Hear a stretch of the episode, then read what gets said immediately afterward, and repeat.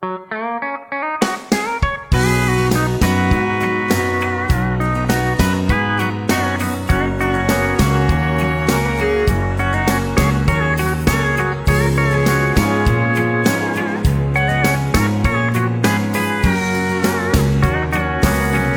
lock the door and turn the lights down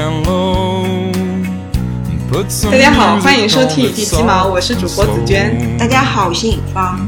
呃，今天是八月十五，首先祝我们的听众朋友们节日快乐。嗯，送去我们迟到的祝福，嗯，可能剪完这一期，中秋节已经过了。嗯那是肯定的。紫娟，你中秋节去哪儿了？有回家吗？你知道吗？我是坐地铁回绍兴的，哇哦，你坐了多久？就坐一个半小时就到绍兴了，不像以前我要坐高铁回去。嗯因为现在那个绍兴的一号线已经打通了，所以我我们坐地铁回绍兴，但是就是挺无聊的。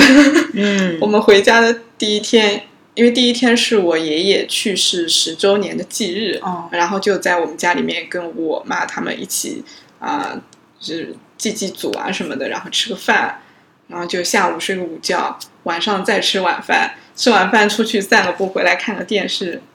然后我那一天八点半就睡觉了，真的是太无聊了，你知道吧？就是农村里面真的没有什么事情。然后第二天早上睡到十点多，吃完午饭，我跟我老公说，实在是太无聊了。你也很厉害，你睡了十四个小时。，对，然后吃完午饭十二点多，我就跟我爸说，我说也没什么事情，我们要不然就回去吧。然后我跟我老公就回来了，嗯，就就这个节日就过得嗯没什么记忆点。嗯，你就是回家吃了个饭，睡了个觉。对你说不回去吧，有的时候也挺想爸妈的，但真的回去了嘛，好像家里面也没什么事情可以做。嗯嗯，对你，对你中秋节是怎么过的呀？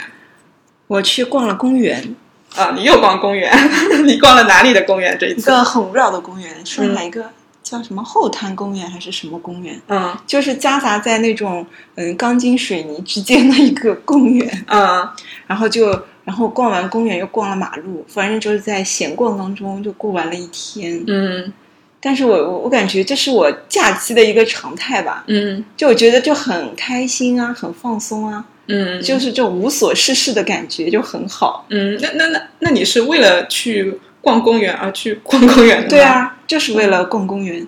因为我经常就有时候去你家录播客之前，我也会去逛公园。就先先逛一圈，然后再过对，我会先先去旁边那个体育公园逛一圈，然后嗯到点了。上次我不是还迷路了吗？嗯在公园里。对，我就觉得，就逛公园就是一件很有意思的事情，嗯就是这种无所事事的感觉。我可以在公园里一个人发呆，嗯然后就就感受那种风吹过啊，然后那种空公园里的这种气味啊，嗯嗯，就没有任何就是目的，嗯就只是在那里逛公园。嗯，但我觉得这个挺好的，因为我我感觉我没办法去。呃，为了逛公园而逛公园，但说实话，我现在还是挺想的，因为我觉得这个行为吧，它没什么太大的目的性。因为我们家后面河边也是，就是有挺长的一长溜的小公园嘛，加上那个城北体育公园，就是能能逛的地方很多。但是你说我要像你一样专门是去为了逛而逛，在我看来就觉得是不是有点浪费时间？就与、嗯与其去这样走一走，我还不如在家看点书啊、写写东西啊什么。但实际上我在家里面又真的不会干这个事情，嗯可能刷刷手机就过去了。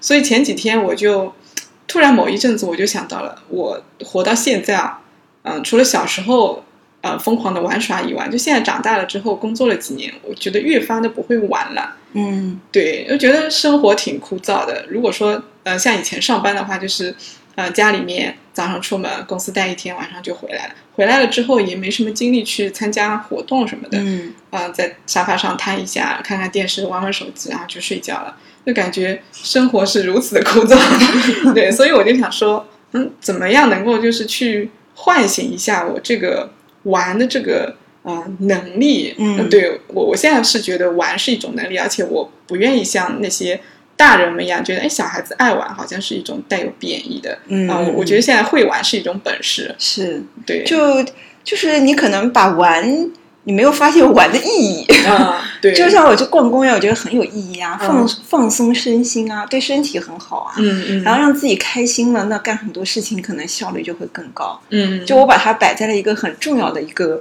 位置上。嗯嗯嗯，但是，当然，我觉得就是玩也有不同的目的吧，其实也是有目的的。嗯那我回想一下，当我二十出头的时候，那时候刚毕业，嗯我那时候特别热衷于玩，就是每周我大概要去参加我们的那种校友活动，嗯起码有三天，就相当于一周里面有一半的日子我都要出去玩，哪怕下班了晚上我也要出去。嗯，你下班不累吗？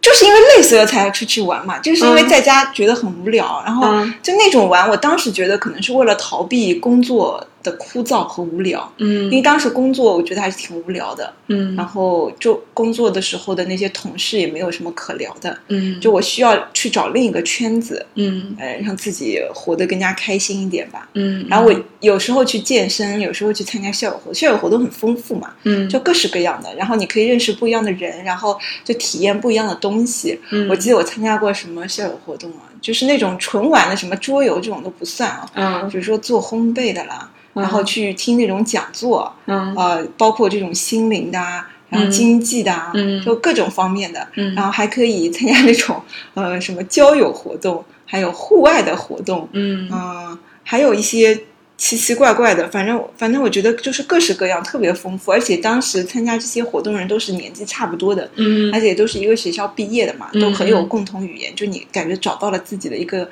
归属感。嗯嗯，当时我觉得其实有一点点是为了逃避逃避当时就是枯燥的生活，嗯，所以我就经常需要出去玩，因为当时家里面嗯、跟外婆外公住在一起，就像你说的，回家了之后就没有事情干，嗯然后只能躲进自己的小房间里。嗯嗯，然后，然后我就觉得，呃，如果每周可以出去玩玩，就觉得很开心。嗯，但是现在后来可能又发生了一些转变，就我感觉玩不是一种逃避，因为我我现在觉得生活也没啥可逃避的，但是我又觉得它已经成了我生活中，嗯，就可呃很重要的一部分吧。嗯，我就一段时间，我就觉得一定要去呃公园里逛逛啊，就接触一下大自然，嗯我才能够找到这个身体的自己，就是这整体的一个平衡吧。嗯就我有时候从你家回来的时候，我明明可以走就是更短的一个路回家，就走那个门口那个大马路回来。啊然后有一天我就发现，哎，在对面那幢楼后面有条河，哎，河旁边那个路好像是修过的，是那种专门散步的那种那种路。嗯然后我就故意绕了一个远路去走了一下那个河边，啊，我就发现啊，今天我就发现了一条新的那个路，嗯，然后我就我还拍了照，然后我还哦就感受了那边的环境。虽然我就浪费了大概有半个小时，嗯嗯但我就觉得很有意义啊，就发现一条新的路啊，然后嗯感受了生活当中嗯之前没有感受过的东西，嗯，我就觉得很有意义。那我觉得你的心好像就是我听起来感觉比较近。你有嗯你你在描述的时候，我想象一下，要是我发现了有新的路，然后特地多花半个小时去走，我就我现在听听都觉得我整个心都燥起来了，你知道吗？因为我就想起以前我呃跟我老公或者其他有些好奇心比较重的朋友，嗯出去走，我我是目的性很强的。比如说我要去买东西，我要去某某某一个地方，我就是会走最最快的路，对我脑子里是规划好的，嗯我要怎么去，然后我就会按照我脑子里想好的路线去走。如果中途出现了一些，比如说某个热闹场景呀，大家在看什么西洋镜啊，或者有什么很好玩的东西，我身边的人要去看，我说啊有什么好看的，我赶紧去那个目的地，就是这样子的。你就不允许生活当中有一些岔路。就就是我会觉得这个东西有有什么好看的呢？嗯对我，我可能会觉得，虽虽然说就是我，我觉得我自认为还是比较重视像你说的心灵上的一些，呃，跟大自然亲近也好，嗯或者一些舒缓啊、放松也好，但是我好像不愿意为了它去支付我的很多的时间。嗯嗯嗯，对，我会觉得仅仅得到这种平静，是不是价值最大化？嗯 我我嗯我会有这种想法。你这样说，如果说我我换个想法，我把这个时间我在家里面呃躺着睡觉，我会觉得啊身体至少舒服了。然后要么就看书，看书我如果写写字，我会觉得那有有东西输出，嗯嗯然后那个心灵上的这种宁静，我觉得没有显而易见的输出，嗯，你需要显性化的得到。对我会觉得哎，这是不是感觉确实有点功利感觉？嗯嗯啊、嗯，不愿意把时间支付给这种看似比较虚无用的东西啊、对，你知道，就是前前段时间我不是呃分享给你那个许志远老师对，啊、呃采访那个钱理群老师嘛，他那个不是在那个呃小区里面嗯，欣赏那个大自然啊什么的。对对对，我特别有共鸣，看到那一段的时候，我那一段是特别的羡慕，我 就说我好像现到现在为止都没办法找到这种状态，静下心来，好好的就欣赏一个啊、一片树叶，嗯。对，把玩一个一个一个小小大自然的野果这种，嗯。对，就看看风，风吹过树叶晃动什么的，就这种心态，我现在好像你有去尝试过吗？没有，就是我在脑子里想象一下、嗯就够了。我觉得你可以可以去尝试，努力的哦，嗯刻意的控制自己去尝试一下，然然后我觉得可以感受一下，在那个状态下，你可能内心有一种对抗，就有想把你从那种状态上就是拉拉回来。嗯，就你可以觉知一下是一种什么样的想法或者什么样的呃东西，就让你没有办法在那种状态下安住。嗯嗯就就我觉得靠想是没有用的，还是要去那种环境下去感受一下。因为我有时候其实也会有这种状态，就是呃，我想要让自己静下来，但是总感觉就是内心有一只猴子一样的在那上、上蹿下跳，嗯嗯然后就静不下来这样子。嗯嗯，嗯，所以我觉得可以去体验一下。也是，我可能对，就是从行为上面强迫自己一把，嗯嗯嗯他可能进去了也就进去了。你知道之之前我们就是公司还在上班的时候，嗯我们不是发了那个端午节的拼那个龙舟嘛？嗯嗯一般拼拼这个其实也是一个很小的玩物，拼拼要拼两三个小时，我就觉得不值得，你知道吗？就是就是我会脑子里会有这样的念头，会觉得花两三个小时去拼出这样的东西不值得。但有些人会觉得，因为它也是一种心流的体验嘛，嗯你聚精会神的，呃，把这个东西拼出来，既有成就感，他那个两三小时又是高度精力集中，嗯他会觉得非常的愉悦和爽快。但我在拼之前，我就觉得啊，我为什么要花这么多的时间在这样的一个东西上？嗯然后我老公就就拼出来了，他就两三个小时一直沉浸在那里。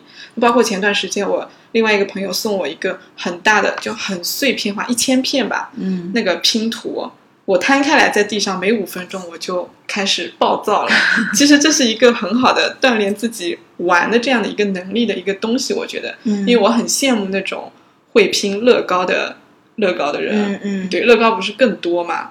但是我拼那个一千片的那个拼图的时候，它是，嗯、大概有十来只的小猫咪给它拼起来。然后我在拼的过程中，我就发现我逐渐暴躁起来。嗯嗯嗯，然后我老公就在那边耐心的找，然后我我就发现我的那个怒火啊，蹭蹭蹭的上来了。然后幸好旁边有一个参照物，就是我看到他很很耐心的在找，我就一步步的把那个火压下来，然后就跟着他一起拼，就大概拼了两个小时，嗯拼出了一些东西了。所以我就觉得有体验过，但是还是没有具备这种自发的这种能力，你知道吧？嗯对，就像我在我我昨天在刷那个呃 A P P 嘛，嗯那上面有看到一个网友分享，他说他老他外外公就是个工程师，然后他拍了一张照片，就是他外公虽然是工程师，但是他也做了很多小木工，就雕刻那种猴子呀、鸡呀什么的这种，就非常的好看。然后平常没事的时候还会啊、写写书法、画画，然后还会做那个篆刻。嗯，对，我就觉得这种很高级的这种玩法，我们现在这种年轻人好像都不会了，真的感觉就是断代了。也会有吧，会有，但是很多可能就不像嗯当时那代人就那么平常，因为他们嗯可以玩的东西很少，嗯也没有手机，那这么多时间上哪儿打发？嗯，也就只能干干这些需要耗费很多时间的这种事情吧。嗯嗯。我有的时候会想，会不会是这种嗯消费主义资资本家就不断的生产这些东西，把我们的大脑过于的这种简单化，因为你靠一部手机就能够把我们的嗯注意力时间全部都侵占掉。嗯，对，不像以前你可能嗯、呃出去游山玩水啊，干啥啥的，就能够生产出很多嗯、不同种类的诗词歌赋、曲子啊、画什么的。对，我觉得很多时候其实是大家对于这种获得感的一个定义吧。嗯总感觉要么就是学会了什么，嗯或者得到了什么，赚到了钱或者什么，都把这些当做是一些很正经的事情。嗯嗯，但很多像我们这种干了很多都没有任何产出的，嗯就觉得我们干这些事情好像没有获得东西，所以就没有价值和意义。对，但其实我觉得玩，其实呃，就那些对身心啊还是嗯有帮助的这种比较健康的这种玩，还是嗯挺有价值的。就那种体验对我来说就是一种获得。嗯嗯嗯，就像我去看一棵树，这种宁静的体验啊，嗯，然后跟大自然同频这种体验，对我来说，就比获得一些物质啊，或者那些看得见的东西，或者嗯得到了一些知识啊，就更有更有对我来说是更大的收获。嗯还是大家对于这个东西的认同不太一样。嗯嗯，就像我学那个琴，就是它不像画画啥的有篆刻作品还有作品。啊对我这个都是即时性的，随着嗯时间的这个呃流动，它可能就就没有了，对也就弹弹了就没有了。对但是完全而且纯粹是自娱自乐。嗯像我周围就不太有听这种的人，嗯。就像我爸妈，我反而且我还要叫什么，嗯，抵挡一些来自周围的压力，啊因为我爸总说这个不务正业，嗯，然后而且他们不知道这个琴，就而且这个琴听起来也比较晦涩，嗯。它不像那些流行歌曲有很明显的这种旋律啊，嗯嗯。朗朗上口那种感觉，嗯。它的这种意境都是非常嗯晦涩难懂的吧。嗯嗯然后，然后我爸就不懂，然后我爸就觉得，嗯，还是钢琴比较好，嗯就整天说啊，你不要学那个，我给你买架钢琴吧。嗯他就不懂，就是知音难觅。嗯，那你当时为什么会选择这种琴？就是你你在你在学琴过程中，或者说你选了这种琴来学，你你你是为了获得什么呢？你从中得到了什么呢？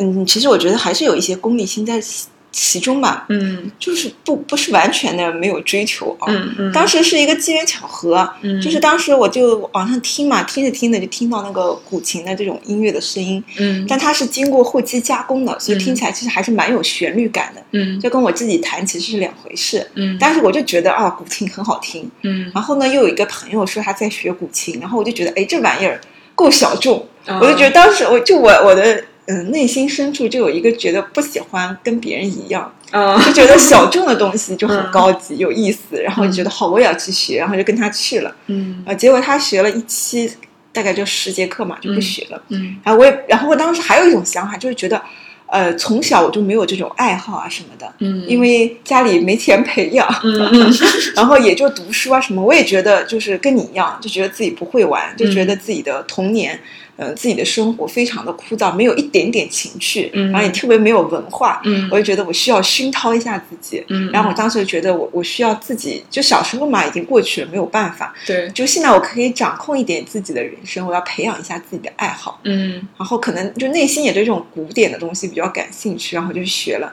当时只是觉得学个一年两年就差不多了，嗯或者学个一期课就体验一下就可以了。嗯但是就是抱着这种我需要有一个爱好的这种心理，然后就一直学学学，多少年了？好几年了，吧七八年有了。七八年了已经。但中间有断断续续。我以为只有一两年。啊，那没有很多年了，但是我的嗯水平可能就一两年，就是我和那些其他学琴的人还不大一样，嗯，就他们会觉得啊，我要在几年内我要学到某一个曲子，就是嗯。曲子不是越来越难的嘛，对，就觉得我要达到一个什么样的程度、嗯。啊，或者我要去演出啊，或者它有升级的这种目标是吧？呃就一级一级的往上。也可以有考级这些，嗯。但一般成人不太会去考级。但是你可以有一个自己给自己的一个标准嘛，对。我要学到一首什么样难度的曲子。对对对，我毫无目标。嗯，然后人家比如说也会有对自己，因为上节课就得花钱嘛，对啊，他们也会觉得啊，我要我要抓紧，比如说我要一两节课，我两三节课就把这首曲子拿下。嗯我也没有，我无所谓这首曲子学多久，哪怕学一年我也无所谓，我只是为了保持这种在学琴的状态。啊，然后，所以我的进度就慢于常人。嗯但是，就是因为过了这么多年嘛，虽然说我这个进度实在是不好意思说，嗯但是我觉得起码我还没有放弃，就我一直在做这个事情，我就觉得，嗯，就对我来说就是成功了。那那你现在有比七八年前就是更享受其中？嗯，那肯定，那肯定会，因为之前不会谈嘛，嗯 就你深入了之后，你就能体验出就是其中的那种乐趣。嗯嗯然后，然后当时我还有一个想法，我就觉得会个乐器挺好的。你想以后退休了之后嘛，真的是无所事事，我还能在家弹琴，不是？啊，你还想 三四十年以后的因为退休？因为我发现了很多老年人如果不会玩，就老年生活真的是特别枯燥，嗯，真的就是每天真的除了吃饭就是睡觉，对做人就没有一点意思。我没有盼头。啊，我就觉得嗯如果这时候有自己的一个一个小空间，嗯能自己干自己的事情，就我就觉得生活会比较有滋味吧。嗯，所以我后来我就觉得我啊，不止古琴，我还我还想去学书法，我还想去学画画，嗯嗯，就像古人那些玩意儿，我都想整一遍。嗯，我觉得这样的话就啊，生活就很有意思。对，那你还蛮厉害的。就是我，我曾经也是，大概是我工作第一年，一四年的时候，我当时也是出于兴趣，我是想去学法语，因为我觉得法语比较好听，嗯比较高级，就跟你学琴是一样的心态。嗯但是这个东西就牵扯到，就是，嗯、我喜欢一学了干嘛西，呃不是学了干嘛，就是它要持续付费。嗯嗯嗯对，这个这个也是一个很大的问题，就是当我手里预算有限的情况下，我会不会把这个兴趣排在前几位去为它支付费用？嗯嗯嗯所以我就付了一学期，我就没有继续学下去了。嗯嗯嗯但其实我知道我是很喜欢法语的，嗯就超过英语或者其他的语种，嗯但我还是放弃了。嗯就就这种，你你刚刚讲这个学琴学了七八年，我还是蛮佩服的。我就是三分钟热度，就我也就放弃了这种体验。我我我也是三分钟热度，就我以前尝试过，就但是我在玩这件事情上还是蛮有、嗯。蛮有恒心的，嗯就自己学习就正经事情，我还真的就是三分钟热度。嗯。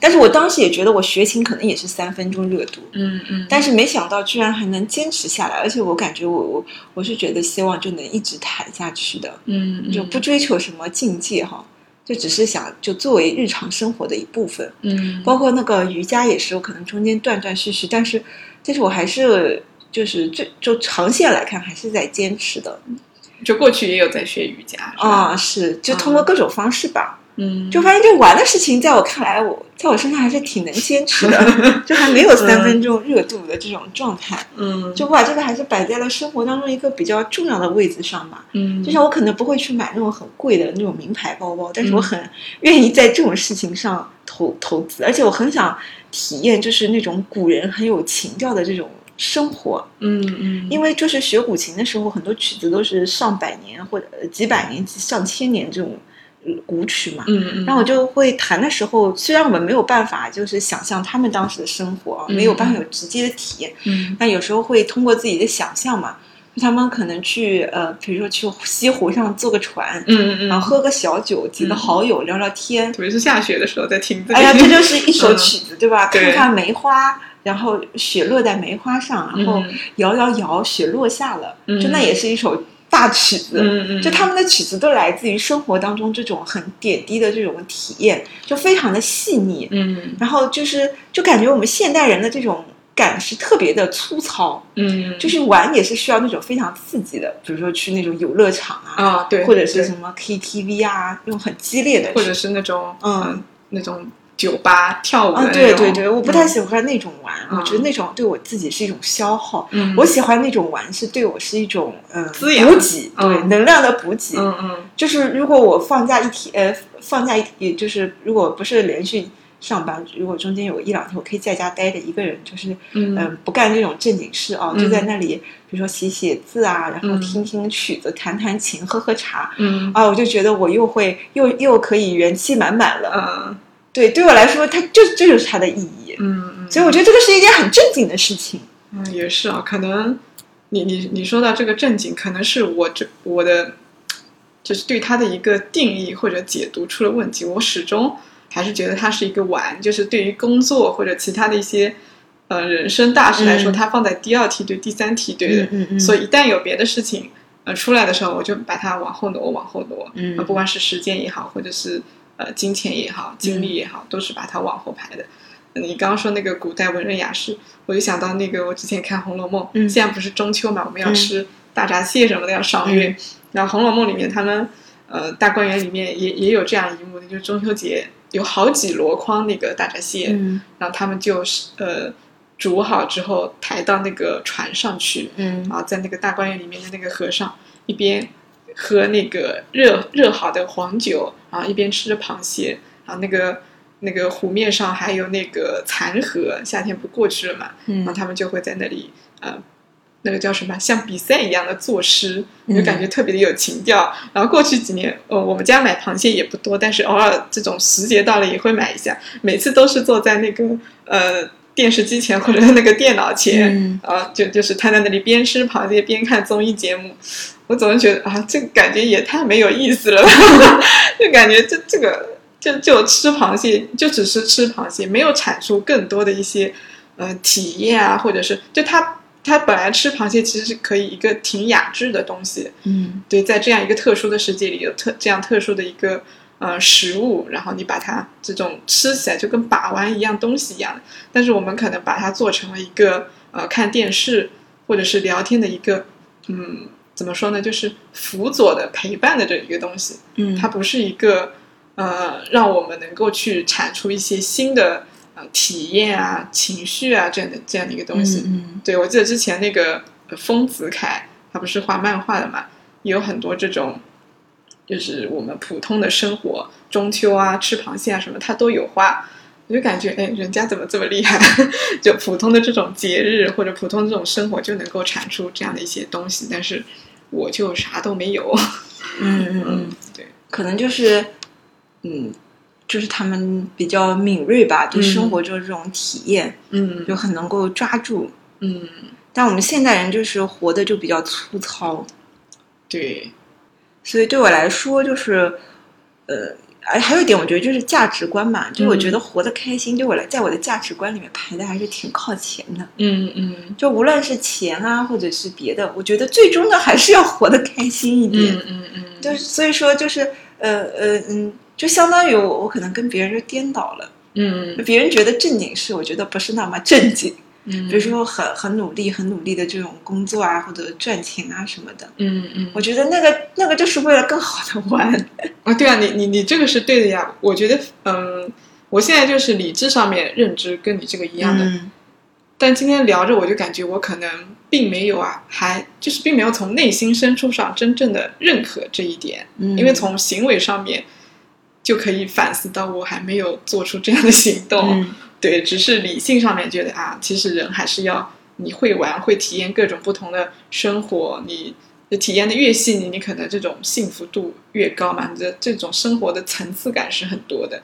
虽然认识到了，但其实还不会去做。我突然想到，我小时候老是听到一首歌，你有听过吗？什么歌？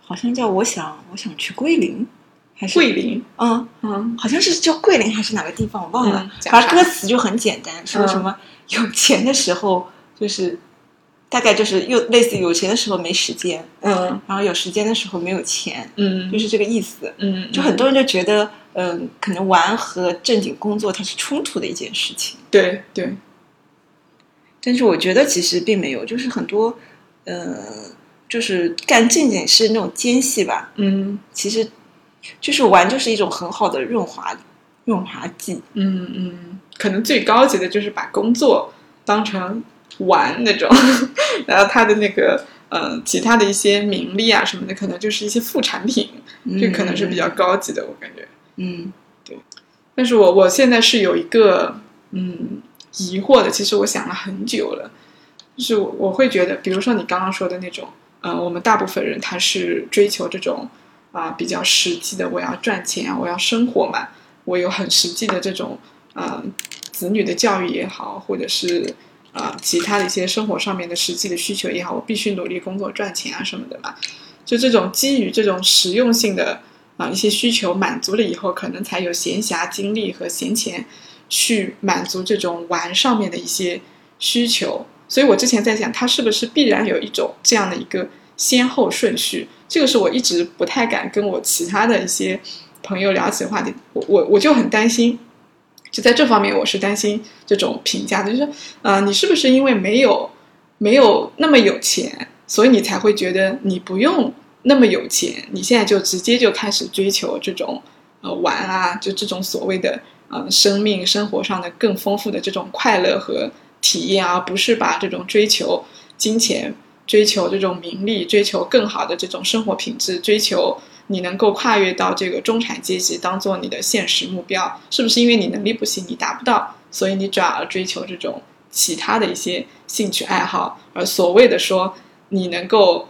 让你的生活过得更快乐一点。其实我我感觉，我如果表达出来我现在这样的一种呃向往的话，会不会被人说啊？你你不就是能力不行吗？你你嗯其实就是这辈子达不到中产啊富豪的那种水平，所以你才这么说，嗯，就觉得我们可能因为嗯就没有钱，所以。得所以不能想象富豪的快乐，所以嗯索性就不想了。对对对对，但是他们在追求这种努力工作、金钱啊、奋斗那么那么多年的时候，他们会就会觉得我我必须要赚那么多钱，我才有资格来享受这些东西。你们这些就是吃不到葡萄说葡萄酸嗯啊！我我我感觉我其实是有稍微一点顾虑的，因为我没有得到过达到过那种水平，我会觉得我说出这样的话来是不是 就是没有那么的呃可信，或者说是不是真正的是这样子的？嗯嗯嗯，对，你会有这种顾虑吗？就是你现在就是玩这么多的东西，假如说会 会有压力，啊，也会有压力。那毕竟周围大部分人还是就是比较比较那个比较努力的吧，嗯为工作啊，然后要么就是生小孩、养小孩，走在一条看似很正确的这个道路上，嗯然后我就感觉我总是在走岔路。然后就偏门左道，因为 在在我爸看来，对吧？努力嗯只有只有几件事情啊是正经事，嗯努力学习。那嗯努力学习是为了啥？为了更好的赚钱，有一个更好的工工作，对吧？嗯对然后第二就是努力工作，对，然后然后然后就是努力找老公，努力养孩子，嗯，然后让娃他让他好好学让他好好学习，好好工作。对就感觉人的一生啊，就这么几件事情是正经事，别的都不是正经事。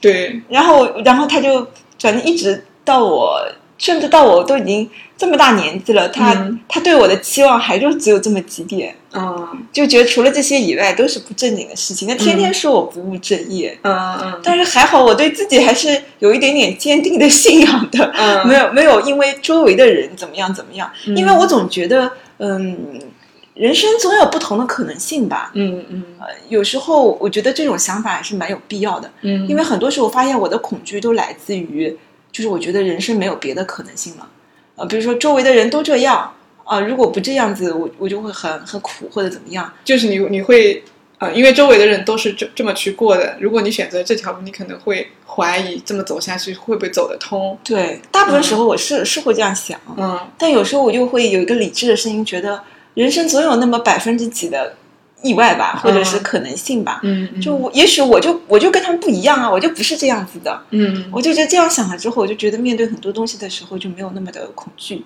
嗯呃的确，生活是有别的可能性的。嗯嗯因因为我还有一点就是，我觉得现在不像以前嘛，信息很闭塞，可能你看到的人就是只有周围的那些个人。对，就现在你还是可以接触到很多不一样的人，比如说已经富裕的人，嗯嗯或者通过电视啊，或者你嗯认识不一样的朋友，嗯。呃，然后你可以发现很多人可能他已经有了这种事业的成功，然后金钱的基础，可是他可能并没有太多的这种快乐，反而会因为错失了之前很多体验而感到嗯。遗憾。对对，所以我觉得这方面我倒没有太多的这种担忧。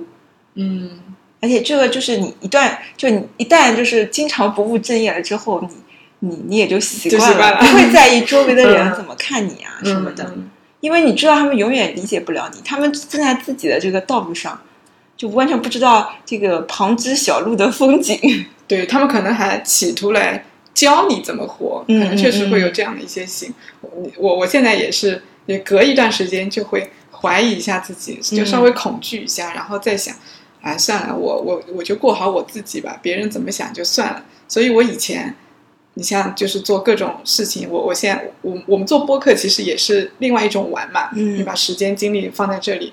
我以前就是不敢发朋友圈，我会觉得，哎，让人家知道我在做这种不务正业的事情，他们会怎么想的？嗯对你包括呃写文章也好，拍视频也好，或者是做其他一些东西，你就会觉得，哎，我以前在职场里面我塑造的形象可能是比较严肃正经、嗯或者是嗯嗯专业的这种工作方向的。你现在在做这些事情，他们心里面对我的评价会发生什么样的变化呢？其实我一开始也是挺忐忑的，嗯那做了几次之后，发现我我就想，说不定他们是很羡慕我的，对，就他们想做而没法做，我有的时候会这么想。然后你你通过线下几次见面啊什么的，他们可能，哎呀，我好羡慕你啊！就不管他说的是真心话还是、嗯呃恭维话，我就当真，我就当做你是真的在羡慕我。嗯 那但其实就是就是其实我我这个样子，可能真的是他们心之向往的。我感觉，你就像我前几天我跟我闺蜜说，我说我在家里面每天放爵士乐，然后工作，我发现爵士乐爵爵士乐很适合工作。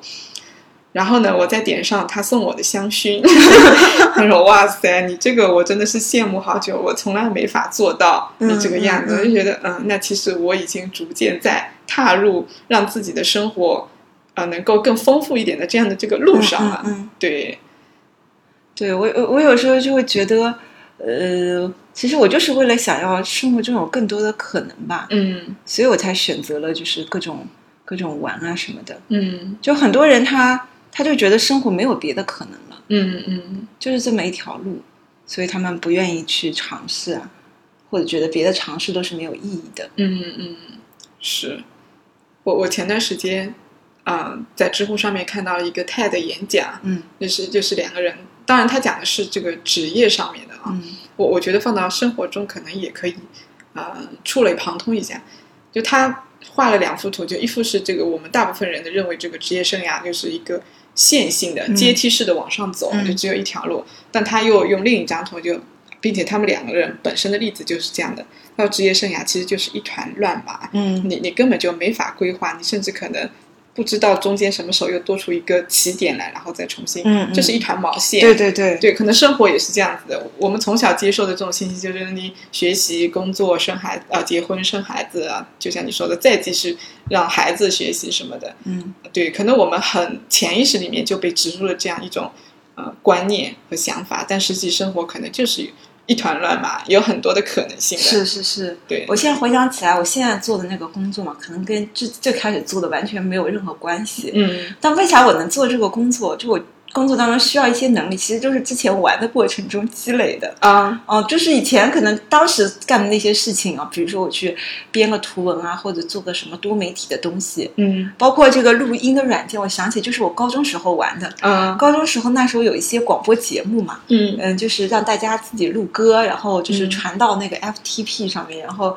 嗯。然后就那个主播会选择性的播放。啊对那时候我大概是高一还是高二，然后我就嗯。偷偷在家，然后拿那个电脑录着歌，啊，然后去投稿，但报没报我也不知道，我睡着了。嗯。但是我当时就觉得很有意思，但对嗯。当时的我来讲，那绝对是一个不务正业的，对吧？对。一个人不好好读书，在那里搞搞电脑，搞来搞去。对对。我当时因为当时的软件还是英文的啊什么的，嗯反正还花了蛮多精力，先要学习那个软件怎么剪辑，嗯。怎么弄，嗯。就在当时看来就毫无意义的一件事情，嗯。嗯，而且会让学习分心的一件事情。嗯。但是我现在看看，哎，就是因为当时我会了这个啊，所以现在我也会剪视频，嗯。对吧？然后，呃然后触类旁通，我也会剪那个啊，也会剪音频，然后现在也会剪视频，以至于这种多媒体的这种软件啊什么。的。PS 啥啊，的，对我来说都挺简单，因为我当时已经有了这种成成功的经验嘛，嗯。就是自己从不会一直到装软件、装插件、破解啊，嗯，然后我就觉得，呃呃，就是这个东西对我来说还挺容易的，嗯，然后以至于我现在就现在回想起来，工作当中很多技能都是在这种不务正业的过程当中去学习的，嗯嗯，所以当时看来没有意义的事情，那你从一个更长的人生维度去看，可能还挺有意义的，很重要啊。对如果没有当时的那一点，我现在就没有我现在这种可能性了嘛。对对，所以我后来，所以我现在就是再回到当下来看，就觉得很多看似没有意义的事情，不用在意旁人怎么看，嗯，因为可能我是在为未来，嗯，更多的可能性埋下这种种子。对，对说不定哪天我就去嗯教古琴了，嗯当古琴老师也是有可能是的，是的，杜老师，对啊，而且现在这种文艺复兴、啊，不是叫文艺，就是国潮嘛，大家都嗯就是这种嗯，我们文化当中一些很很古老的东西，都重新的走到了大众的视线、特别是零。零后，我感觉他们好像对蛮喜欢这种东西。像我们这个古琴以前就是已经快灭绝了，嗯说全国大概只有几百个人会弹吧，嗯我忘了。然后，呃然后现在越来越多人的喜欢了，嗯，那说不定以后这个演奏这个东西也变成了一个职业都有可能。嗯嗯然后我就仔细想想，我就像我那个学瑜伽，对吧？看起来也是，虽然对身体有健康有益啊，嗯。但相对而言还是一种玩嘛。嗯嗯，但说不定哪天我就学好了，我就去当瑜伽老师了，对吧？是的，说不定还能成为我生活来源的一个重要来源呢。嗯，因为我那个瑜伽老师，他就之前也不是瑜伽老师，他他之前是学心理学的，好像，这样，然后也是自己感兴趣，然后玩啊玩就变成一种职业。